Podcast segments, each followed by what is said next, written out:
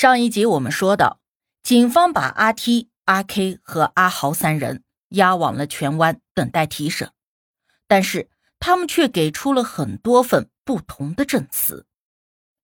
由于小草在本案中呢，并非直接的参与者，在二零一六年的八月十二日，他转做了污点证人，所以呢，我们主要就先以他的证词来还原大致案发的经过。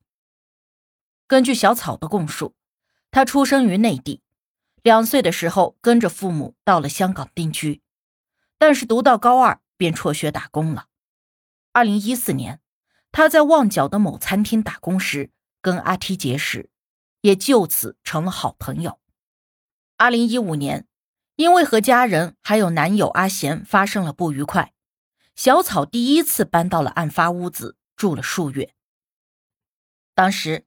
阿 T 和阿 K 还在睡阁楼，阿豪则和另外两个房客，也就是我们前面提到的最先被逮捕的五人中的那对情侣梁某贤和蔡某仪，他们住在下层的隔间。因为小草要搬进来住，所以那两人便被阿 T 赶了出去。随后，阿 K 也搬到了一楼，小草就此与阿 T 睡在了阁楼。不过，他再次强调。自己从来没有和对方发生过关系。在同住期间，阿 T 等人经常以 “there” 这个组织名义开会，讨论的都是违法犯罪的活动，并且邀请小草也加入这个组织，帮忙记录会议的内容。而由于之前几个人讨论的那些犯法活动都没有实行，小草觉得他们也就是口嗨罢了。加上阿 T 答应。每个月会支付他八千港币的工资，他便答应加入。就在案发的前两天，四个人又在开会。这次阿 T 提议，实在不行就杀了生意伙伴张万里，因为这个人啊，虽然表面上看似穷光蛋，其实非常的有钱。几个月前，张万里还向他提及了一个澳洲房地产投资计划，杀了他。不仅能够掠夺财产，还可以获得组织给的三千万美金的奖赏。听完这话呀，阿豪和阿 K 都心动了，开始讨论如何杀人抛尸。小草则又以为他们还是在口嗨，并未放在心上。三月三日，他还离开了案发的住处，去葵芳的租房与男友阿贤见面。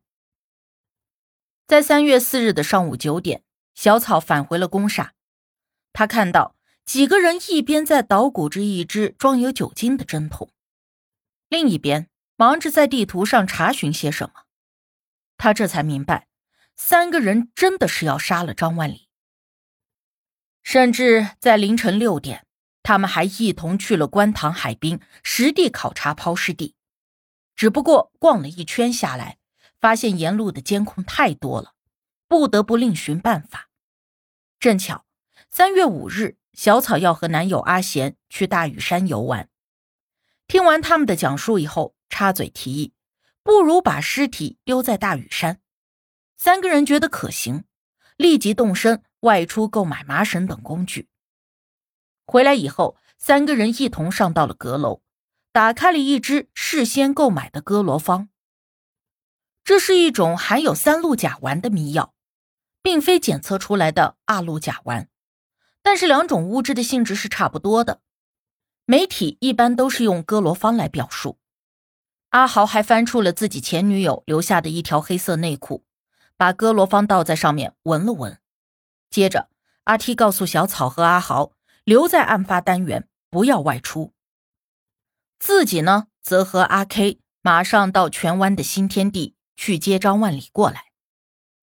中午一点，张万里进入了案发单元间，但这个时候，小草已经在阁楼上睡着了。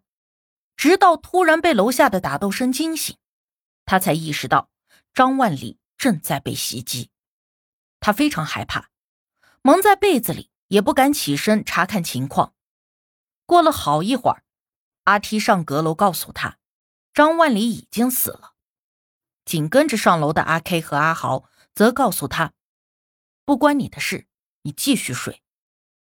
也就是说，小草其实并未亲眼目睹案发的经过，甚至都没有听清楚几个人打斗的时候喊了些什么。接下来的半个多小时，三人就在客厅商量要如何处理尸体。有人提议把尸体放血后装进衣柜运走，也有人提议把尸体肢解后运走，还有人提议干脆把尸体煮熟以后分食。最后几个人达成了一致，把尸体封进水泥再运走。下午三点的时候，三个人分头外出去购买了木板、水泥、砂石等工具，接着便回来自制石棺。谁知道，由于水泥买的太少，只能够勉强的封好最底层的麻将桌面，而晚上建材店又不开门，只能够等到第二天天亮以后再去买。而眼看屋内躺着一具尸体，小草觉得很不自在。当晚的十一点左右，就回到了葵芳的男友那里。三月五日的晚上七点三十八分，小草回到单元间查看情况，发现客厅已经建好了一座水泥墩，可是血水从水泥中渗出来，整个房间也充满了腥味。他提议用空气清新剂、樟脑丸。熬中药的方式来除臭，接着就又再次返回了葵芳的住所。至于为什么会被带去台湾，小草也说不清楚了。他只知道三月十日的下午，正在葵芳的家中休息，突然阿 K 就打来电话，说他惹上大麻烦了，因为目睹了杀人却没有报警，还说自己有亲戚是警司，懂得如何捏造证据。倘若他不跟着三人一起去台湾，就会把罪责都嫁祸给他，还会杀了他的男友阿贤。由于小草和阿 T 去日本游玩过，护照也一直放在他那里，因此被吓傻的他只拿了个手机，就稀里糊涂的答应在深水埗碰头。不一会儿，三人搭乘着的士来接他，随后他们一同去了位于深水埗。黄金商场的阿 T 的朋友唐某成那里，让对方帮忙打印入台证明，甚至四个人还抽空去了理发店、纹身店换了个形象。飞机刚落地台北，小草的护照又被阿 T 没收了。以上就是小草供述的大致案发逃亡的经过，但是最关键的杀人过程他并未亲眼目睹，所以。究竟案发的那半个小时经历了什么？三个人也给出了三种不同的版本。我们先来听听阿 T 的说法。根据阿 T 供述，他在一点与阿 K 去新天地二期接回了张万里以后，就上了阁楼，并且睡在小草的身旁。没多久，他就听到了楼下发生了争执，阿豪和阿 K 还大声的叫他下去帮忙。来到客厅，就看见三人正在叠罗汉，阿 K 垫在下面，中间是张万里，阿豪压在上面，并用沾有哥罗芳的内裤捂着张万里的口鼻。阿豪怒气冲冲的对阿 T 说：“快点打针！”不得已，阿 T 只能照着刘希豪的指示，翻出了准备好的酒精针，扎向了张万里的大腿。五十毫升的酒精注射完以后。张万里依然还有微弱的呼吸，阿 T 提议抢救一下，于是大家七手八脚的把张万里搬进了厕所。阿 K 还替他做了心肺复苏，只不过为时已晚。刚开始，阿 T 建议大家去自首，然而阿豪和阿 K 坚决不同意。期间，阿豪和阿 K 提议煮熟了实施或者是分尸，但是阿 T 觉得太变态了。于是否决，甚至还打了个电话去咨询朋友唐某，直到有人提议做一个石棺，搬到公园或者是健身房，才同意了此方案。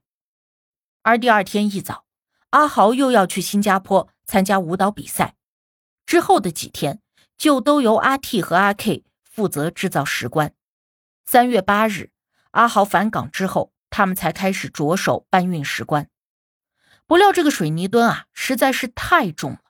两次进入电梯以后，都发出了警报，甚至血水也顺着水泥的缝隙流在了电梯里。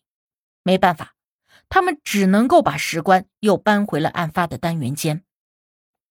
三月九日的凌晨，不知所措的几个人又在单元间里商议如何运送尸体。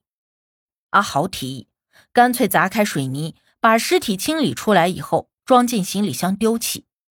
阿 T 也同意了这个办法，于是又开始制定抛尸地。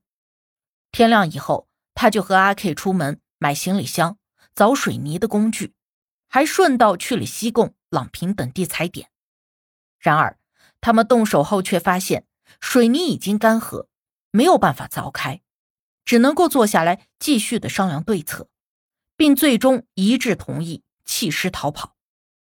之所以选择台湾作为目的地，是因为阿豪说他对那里比较熟悉，阿 T 便找家里要了十万港币作为逃跑的经费。不过他一开始并没有打算带着小草一起走，只是。阿豪坚持要把他也带走，阿 K 便打电话恐吓他一起上了飞机。另外，阿 T 还强调，去台湾以后，他也一直想自首，没想到被小草抢先了一步。以上就是阿 T 所讲述的经过，可是另外两个人却不认同这个说法。那么，他们又会给出怎么样的说法呢？别着急，我们继续往下听。